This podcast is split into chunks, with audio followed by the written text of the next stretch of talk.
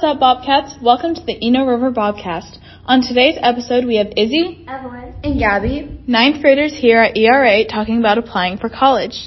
Now, we always hear about how stressful college can be, especially the application process. This is why it's so important to talk about it before actually applying. we're going to be talking with Mr. Schaffer, one of the high school guidance counselors. He will discuss with us tips and tricks on ways to make the application process easier.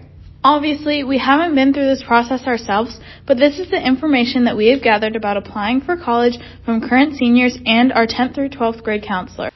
One of the things, so we talked about the college list. So part of applying is knowing what colleges you want to apply to.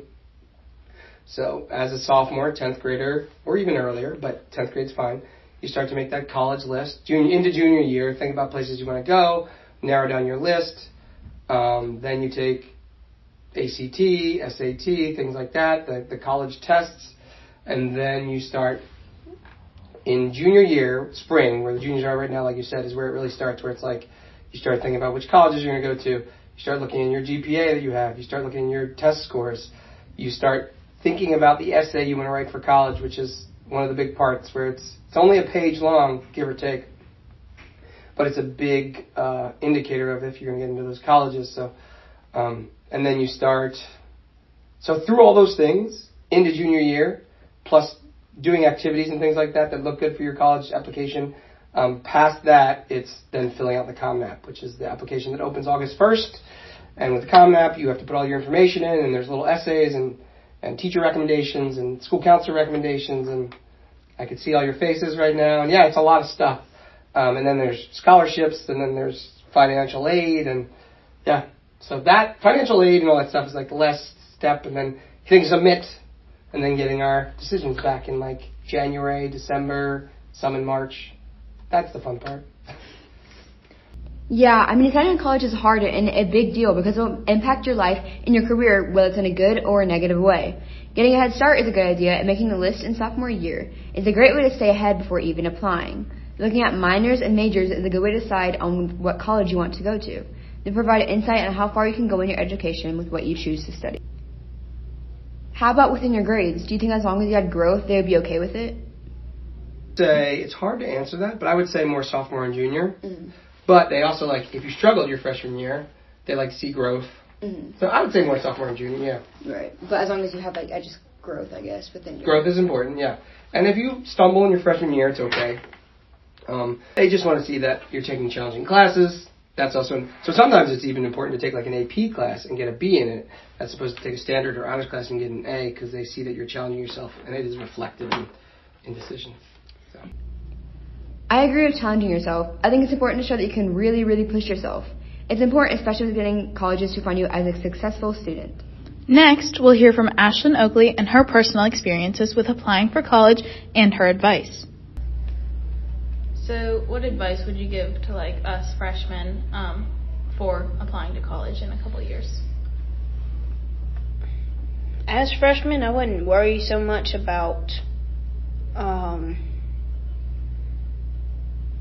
I think as freshmen, I would just think about what do you not want to do and just eliminate that immediately because going to college is going to help you work outside of that. And what do you want to go into? You want to do that. You don't want to be miserable doing your job. You want to go into something that you're going to actually work forward to and get, you know, get money off of it, obviously. And then you don't want to be dreading it all the time because that's what some of the people get into and then they can't get out of it. That's really great advice. I know some people, like myself, are overthinkers, and making plans years in advance but in small steps will really help the anxiety. But overall, what was your application process like? It was very nerve wracking because it was very last minute. Because I didn't know, because I thought initially I was going to go to Beaumont Community College and do accounting classes there, and then, you know, just stay at home, work. But then I dove in deeper because I was looking for colleges that did that had sign language as more than a minor, which all of them had a minor, but nothing for a major. So UNCG, thankfully, they had a major for interpreting. I was like, oh, okay, well, let's see how that goes. So I ended up filling out all the information that was needed, and then I needed to write an essay, and the essay was just basically tell me about yourself, whatever. And I did, and then I do remember I wrote a little portion in there because it had to be at least like it had to be a few pages long. So I remember writing about standardized testing and how I don't think it should be fair in order to test someone's ability to take a test in order to get into schools and stuff. But I sent in the all the information and I waited because they said I'd hear back in December, and I heard back in the middle of December and it said that I got in. Good So job. overall, the process was nerve wracking because it was so last minute. But if I gave myself a little bit more time, maybe it wouldn't have been. But it was just a lot at once. But mm-hmm. now it's fine. It's still nerve wracking now, but at the beginning, it was probably the most nerve wracking I was about college. Yeah. It sounds like procrastination was a major Yeah. factor. It was a major factor, and it's just because you can have your mind set on one thing and it immediately changed the next day. And I was like, oh my god. That's basically what happened too, because the deadline was like at the end of November, and it was like November twentieth, and I was like, oh my god. So yeah, just more time. Procrastination was not the best in that case, but So, guys, the main advice that it seems like we've gotten from our first two interviews is don't procrastinate, be on time with your essays, and really pick a college that suits you. Next, we're going to speak with Maddie Wilshire. So, how did you decide on a university and what impacted your decision? Um, probably uh, the campus impacted a lot. Um, uh, money impacted. Um, because I couldn't go to a like a state school because of like uh, here because of benefits and stuff like that. Um, the type of classes that they offered, like I didn't go to Asheville because their majors were really limited. So I guess Coastal has a lot more things I'm interested in. So.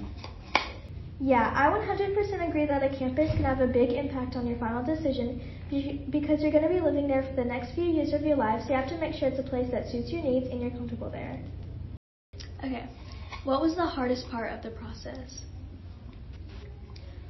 Honestly probably like all of the um, individually specified questions that you had to answer for each college was probably the most difficult.